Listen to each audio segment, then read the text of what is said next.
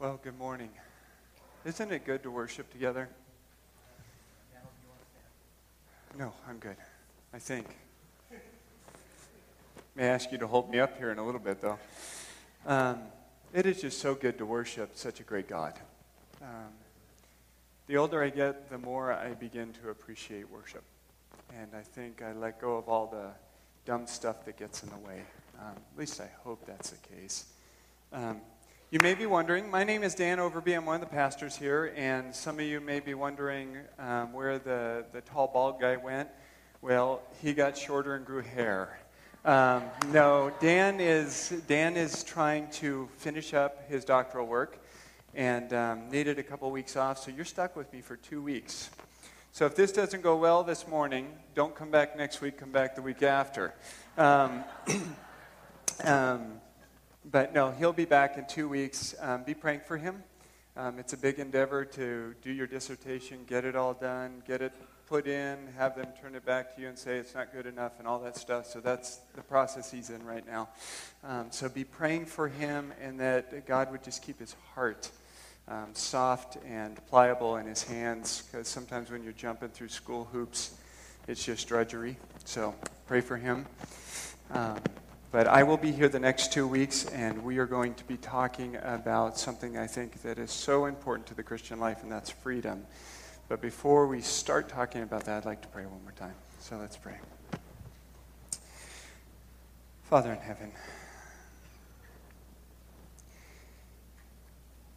it was for freedom that Christ set us free, and I pray, Father, that this morning you would help us to believe that.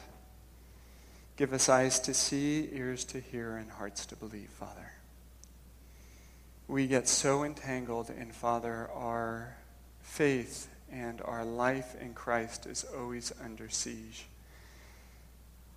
And there are many things that want to strip our freedom. And so I just pray that as we look at this this morning, that you would solidify in our hearts by faith the grace and freedom we have in Jesus Christ. I pray this in Christ's name. Amen. Freedom may be considered more important than life itself, for millions have given their lives to secure it for themselves, for their loved ones, and for others. Our country came to being for freedom. We went to war for freedom, and we continue to war to keep that freedom. The Declaration of Independence codified freedom right next to life itself as an inalienable right that was given by our Creator. Here's some of the things the founders and a president has said about freedom. Benjamin Franklin said of freedom, They that can give up essential liberty to purchase a little temporary safety deserve neither liberty nor safety. That's pretty strong words. John Adams said liberty must be must at all hazards be supported if I was to put that in modern English defended at all costs. We have a right to it derived from our maker. But if we had not our fathers have earned and bought it for us at the expense of their ease, their estates, their pleasure, and their blood. Patrick Henry, of course, said, Is life so dear or peace so sweet as to be purchased at the price of chains and slavery? Forbid it, God Almighty. I know not what the course of others may take, but as for me, give me liberty or give me death. That's how important it was to him. John F. Kennedy, our 35th president, declared to the world Let every nation know, whether it wishes us well or ill, that we shall pay any price, we shall bear any burden, make any hardship, support any friend, oppose any foe, to assure the survival and success of liberty.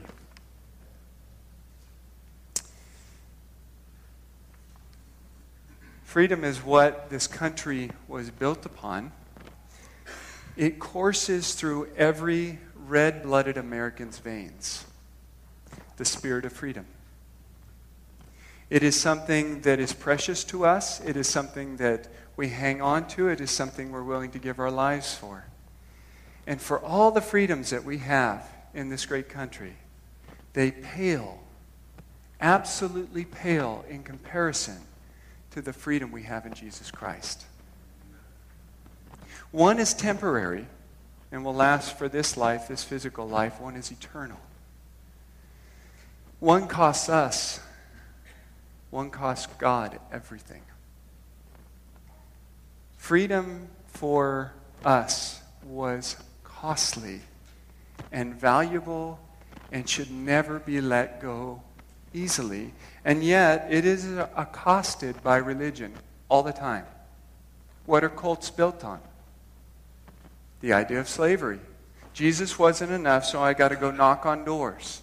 Jesus wasn't enough, so I got to do X, Y, and Z to enter heaven.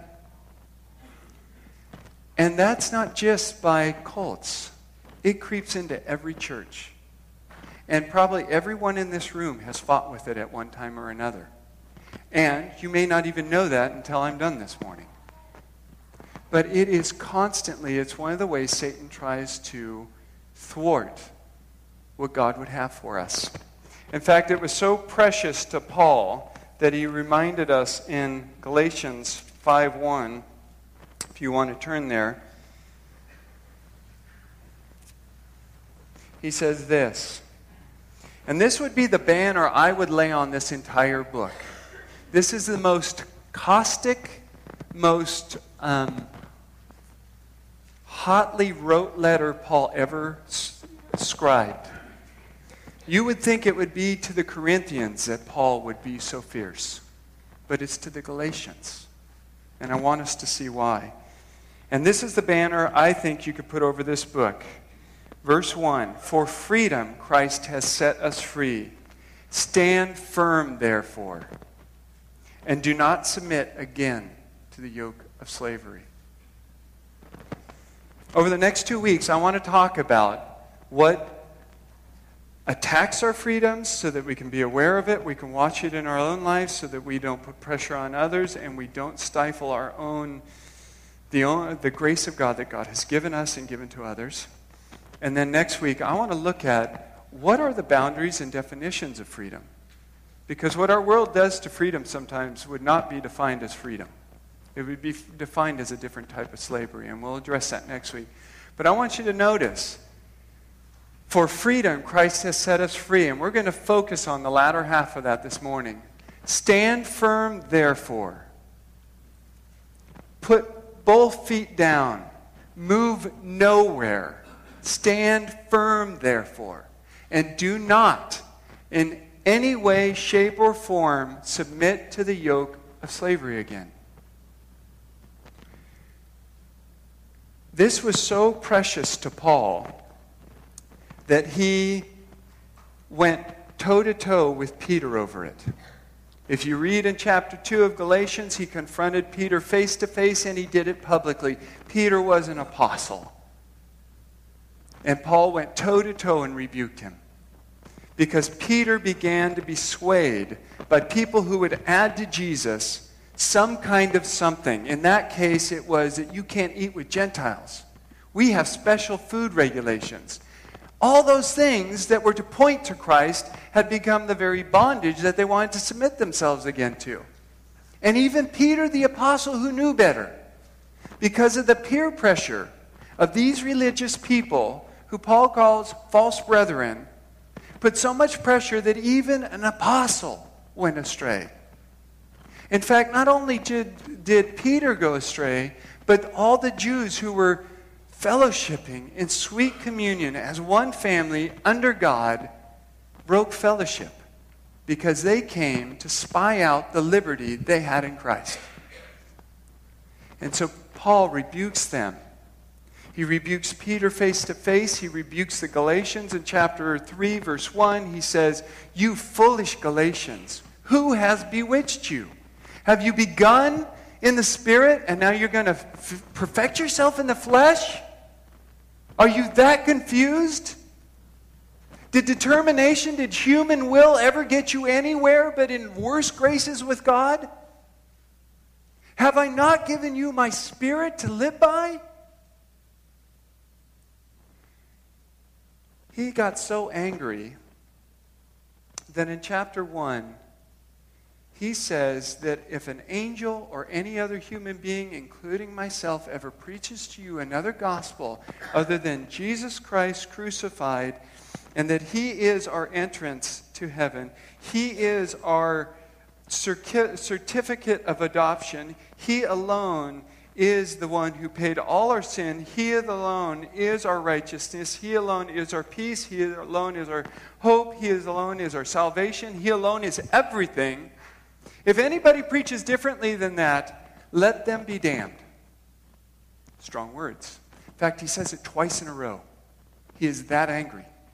It is that crucial to our salvation.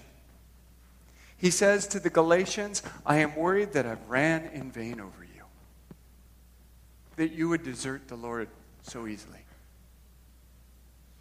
In fact, he goes on further. I believe it's in chapter 5, and this is one of the things they were touting was circumcision. It was a sign of the Old Testament covenant pointing to the seed that would come, which was Christ himself, the one who was the promise to Abraham.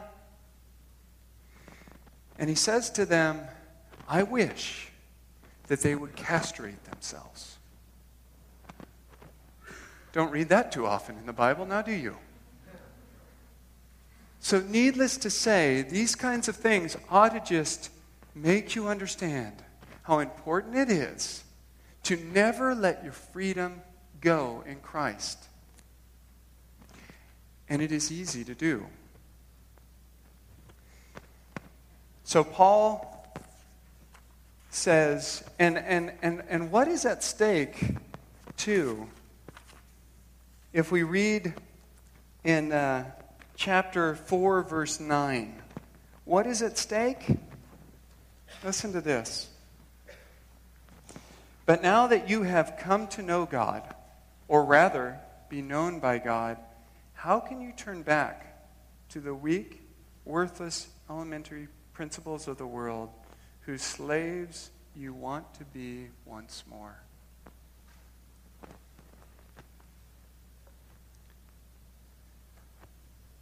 This hellish slavery would subtly cause a Christian to turn their back on the one who had saved them. Christianity is not about a religion. It has never been about religion. It has been about a relationship with our Creator, our Redeemer, our Savior, our Lord, our Sustainer. It's always been about that. And Paul says, How can it be that once you come to know all this stuff, everything in here has one purpose and one purpose alone to know God and to enjoy Him and to know that He loves you beyond comprehension? Something Dan's been preaching about that the grace of God, the plan of God, is that He loved us before the foundation of the world and set this whole plan in motion to wow us with that love. Could you imagine what it would be like to finally win the date that you've longed to have and take your date out and then say, hey, I'm going to go play video games for a while? How do you think that would work with your relationship?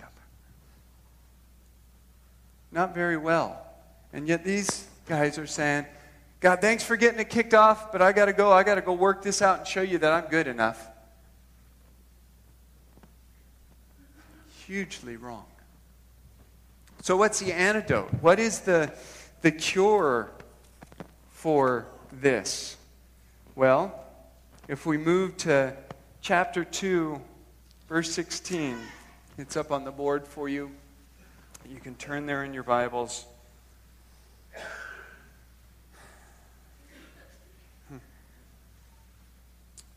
Paul says, We know that a person is not justified by works of the law, but through faith in Jesus Christ.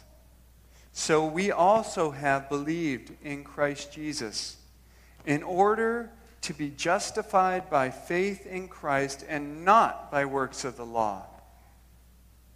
Because by works of the law, no one, by works of the law, no one will be justified. Faith is the antidote to slavery. Because slavery comes in the form that you can offer God something. Slavery comes in the form that you think that somehow um, I have to earn his love. And it can be convoluted where you think, okay, well, I've got, I've got this Jesus thing, but God, I, I got to show you that I love you. I, I, need to, I, I need to make it to heaven. The minute you begin to add anything, anything at all to Jesus Christ, when it comes to your justification, when it comes to your life in Christ, you have just subtracted everything. You have just thrown grace in the toilet. In fact, he goes on in verse 20, 21 and he says, For if justification were through the law, then Christ died for no purpose. The minute we trust in anything other than Jesus Christ, we tell God he was a fool, that he made the biggest, most colossal mistake he could have ever made because he spent his son for no purpose. Because I can get there on my own. Do you see how heinous that is? How hellish? How dangerous? And legalism, I'm going to give it that name, living by the law, living by Jesus plus, absolutely devastates Christianity. It is marked by division. Not only is it marked by the fact that you, you divide yourself from God because you turn your back on Him to say, I can do this and I'll show you. But it divides brothers and sisters all the time. Why do we have so many de- denominations? More often than not, because we're idiots. Let's just say it straight out. More often than not, because we divide over the silliest things. There are so many Baptist denominations because of end times views. Which we, if you, read, if you read the scriptures at all, you can say maybe you're 60% sure that you, you hang your hopes on this. Well, there's a lot of room for error. And yet we divide over stuff like that.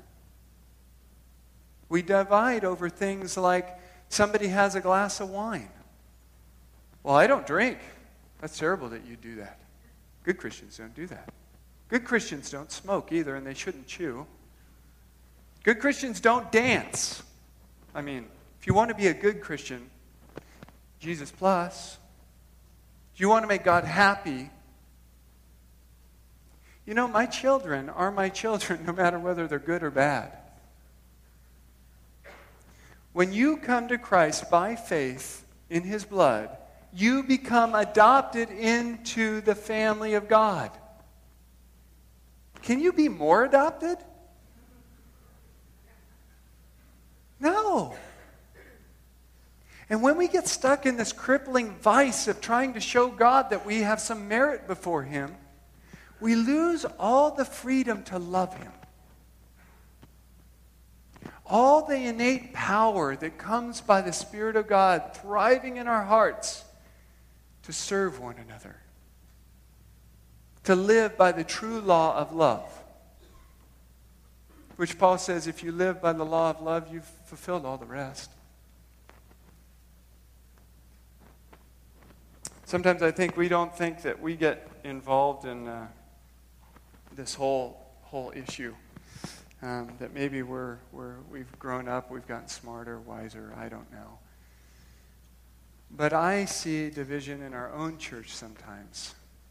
I see it among Christians often. It rears its ugly head in many different ways, all kinds of sordid ways. I can't count them all. But we get in debates over Well, should you homeschool? Should you private school? Public school? Well, I homeschool. Well, I send my kids to a private school because I want them to be protected from the world. Then you have the person who says, Well, I sent my kids to public school because I want them to be lights in the world. All of a sudden, you get this subtle. Who cares? Who cares? Wherever God has called you to put your kids, put them there. But make sure you walk with them there. Because every one of those places is a dangerous place. I don't care if it's homeschooling, I don't care if it's private schooling, and I don't care if it's public schooling. Everyone has its own failures and weaknesses. And if you're blind to that, you're going to do your kids a serious injustice. I have had people get frustrated at me because I don't tout the certain kind of Bible study that they like to do. I don't care. I don't care whether you like inductive Bible study or deductive Bible study, whether you like to go from the specifics to the big picture or from the big picture to the small specifics. I don't care. Read your Bible. Enjoy God. However that works for you. I don't care if you get up in the morning. I don't care if you do it late at night. I don't care if you do it in the middle of the day. I don't know your personality. I don't know your makeup. I don't want you to get up at 6 o'clock in the morning if you're a night person and snooze through your Bible time with God, snooze through your devotion, snooze through your communion. That's no communion at all. So figure out what works for you. Be free. Love God. Enjoy Him through His Word. Commune with Him. But don't get caught up in, well, I get up at 6 o'clock. I don't care. I don't care that you do a certain kind of Bible study every day with your kids. I don't care. I don't. I'm not a very good dad, I'll confess it. I kind of take the Deuteronomy 6 approach, whether good or bad, there's times I've done Bible studies with our kids. There's times I've meditated with them. There's times that we've memorized together. I read good books to them. I am so sporadic. I am not consistent. If my kids make it to heaven, it's by the grace of God. And that alone. But if my kids leave my house with two things in mind, I'll be happy if they will learn to be perpetual confessors of sin and perpetual beggars of mercy and strength from God alone, I will be a happy father. But how you do that with your kids, be creative. I mean, Deuteronomy 6, people go to the Bible and they act like there's the answer. The Bible gives you the step by step process. Well, I've read it several times. I can't figure it out. I don't know where you see the step by step process. I don't see it. I see Deuteronomy 6 saying whether you lie down, whether you stand up, whether you walk along the way, shh, talk with your kids about me. And I know that doesn't mean, hey, Daniel, look at that tree. God made that. No, it means to be in tune with your kids and be creative and be thoughtful of how God interacts on a daily basis in your life and how He interacts on a daily basis in your children's life. So when they come home picked on, you're able to help them see how Christ was picked on. You're able to teach them what it takes and where the strength comes from to turn the other cheek. You help them to learn in life how what it means to walk with God and trust in the authorities over you. You teach them that stuff. You don't just do Bible study about it. Most kids learn by catching things, they don't learn by Bible study. Um, now, again, I do Bible study once in a while with my kids. Probably don't do it like you would do it or how you'd like it. That's okay.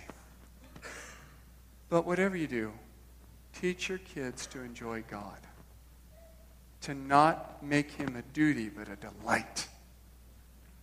Whatever you do, don't make your Bible reading a duty. That we get to have it in our hands is amazing.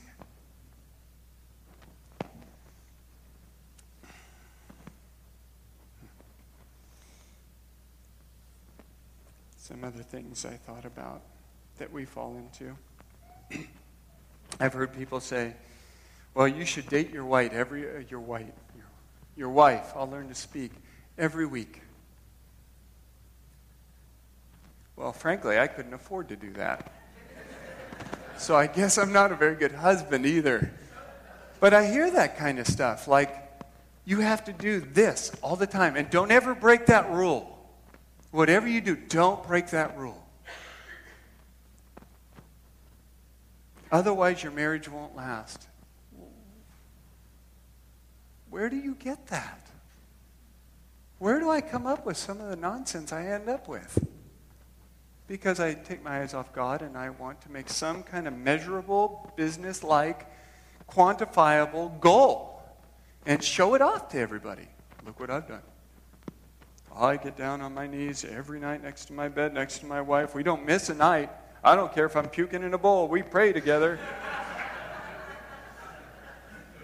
That's not life. That's not living. That's not real.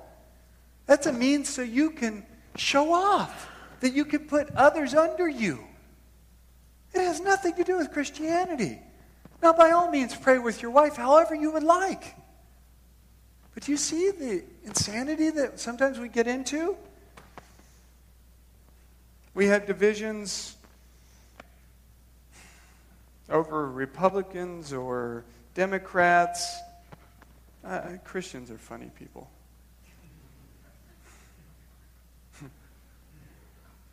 I'm more spiritual, by the way. I didn't know if you knew that. Just thought I'd let you in on that while we're talking about this whole subject. You know why? So I work in a church. You work in the public sector. I'm sorry. But God likes me better. Where does that come from? I don't see that anywhere in Scripture. In fact, the only thing that that does for me is put more responsibility and a greater judgment on my head. That's the only thing I get out of it. Wherever God calls you, which He does call you into whatever workplace He calls you, what does He say? Work unto Him with all your might, as unto the Lord. Boy, that's broad. So it doesn't matter whether I'm a ditch digger, trash truck driver, pastor, CEO. No. God is pretty unconcerned about what you do. He's concerned about how you walk with Him in whatever you do. There is no benefit that I can add to Jesus Christ. I've already been given it all. My inheritance is secure. It can't grow anymore. Do we realize that? Do you know what freedom that gives to you guys? And how much family closeness it brings? You're no longer in competition. You can encourage one another in Christ Jesus that you're commanded to do all the time, rather than pick on one another or police one another. The most detrimental thing to me in relationships is when people police me. Now, by all means, if I fall into moral failure that's clearly delineated by the Bible, please love me enough to confront me. But don't confront me about your preferences. I don't care. Let me be your friend. Don't police me. That is so stifling when a husband does that to their wife. When a husband's really turned on by Bible study and his wife is, by the way, running everything else all the time and can't keep her eyelids open and barely has time to read her Bible. And he holds it over her like, well, you don't know the doctrines of grace what kind of nonsense is that? That's not love. Love sets free. Love encourages. Love lifts up. What kind of marriages would we have if we were loving versus condescending, looking down our spiritual noses at one another? How much love would be in this church that the world would see if we weren't doing that to one another?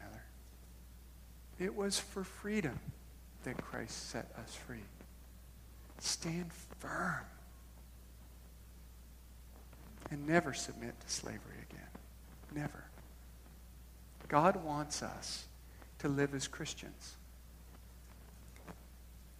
And I know what it feels like to be under the eye of scrutiny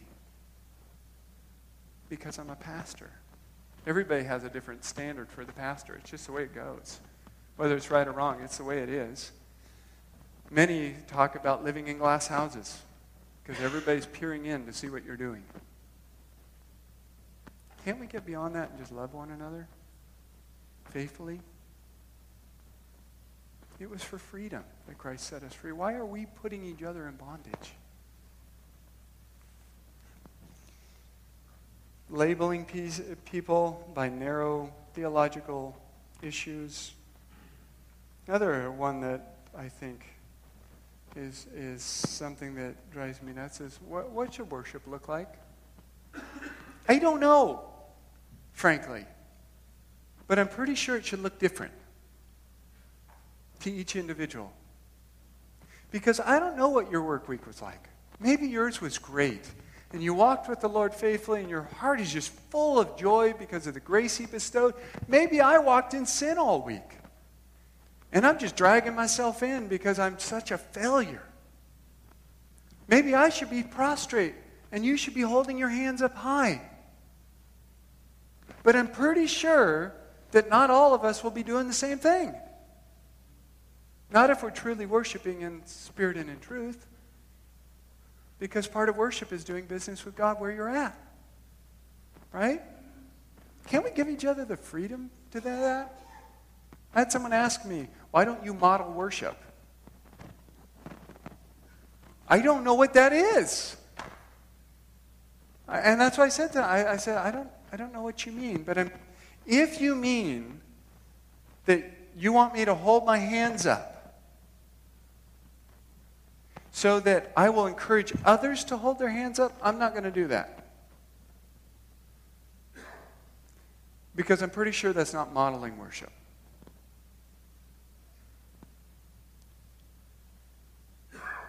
I just want to worship. I don't want to model anything. I just want to worship my King. And I want everybody else to have the freedom to do the same. Amen? Do you see why Paul was so mad?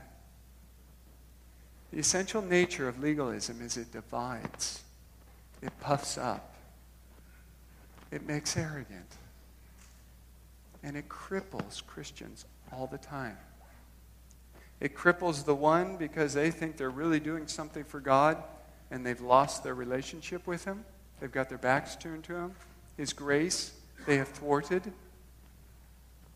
And it cripples the other Christian because they're chasing after all kinds of things that they've been told is Christianity that's not.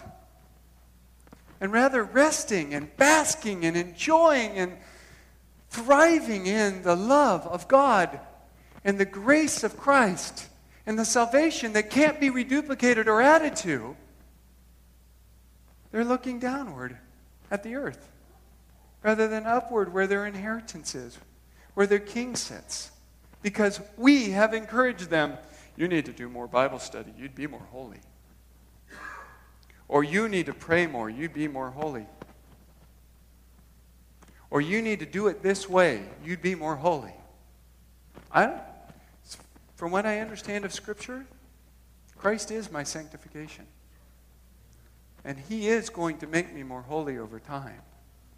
But I am, in God's eyes, no more holier when I die than I am right now. Because He is my righteousness. And that gives me the freedom and the unction to want to be more like Him. If you give me a bunch of rules, you will cripple me.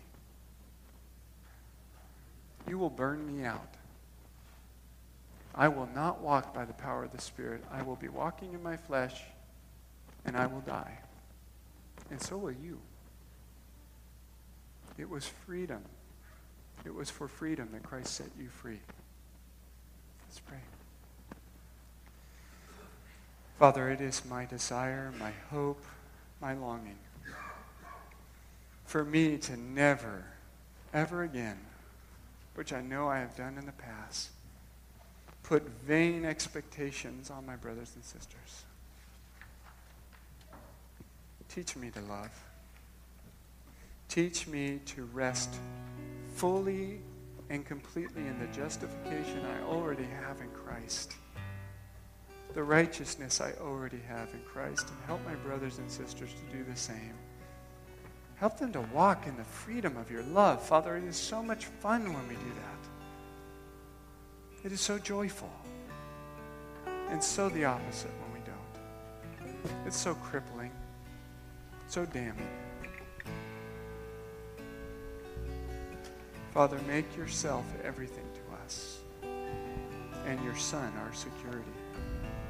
We believe. Help us in our unbelief. We pray and ask in Jesus' name.